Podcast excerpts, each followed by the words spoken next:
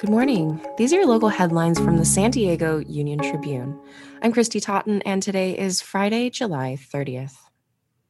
A protester arrested by plainclothes San Diego police officers and thrown into an unmarked van last year filed a federal lawsuit this week alleging false arrest, excessive force, and civil rights violations. Shayla Pacini, a woman who had been arrested, and her cousins, J.C. Matthews and Brandy Matthews, sued the city, Chief David Nisleit, and the unidentified officers in the U.S. District Court in San Diego on Tuesday.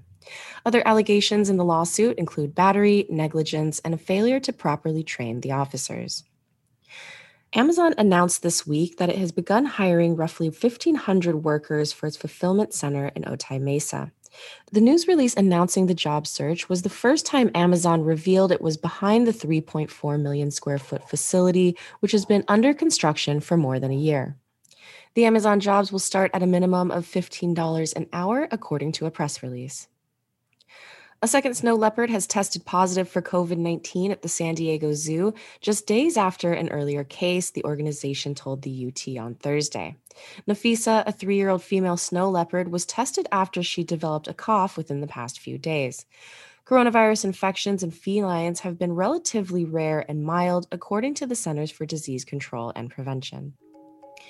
You can find more news online at san diego union tribune.com. Thanks for listening.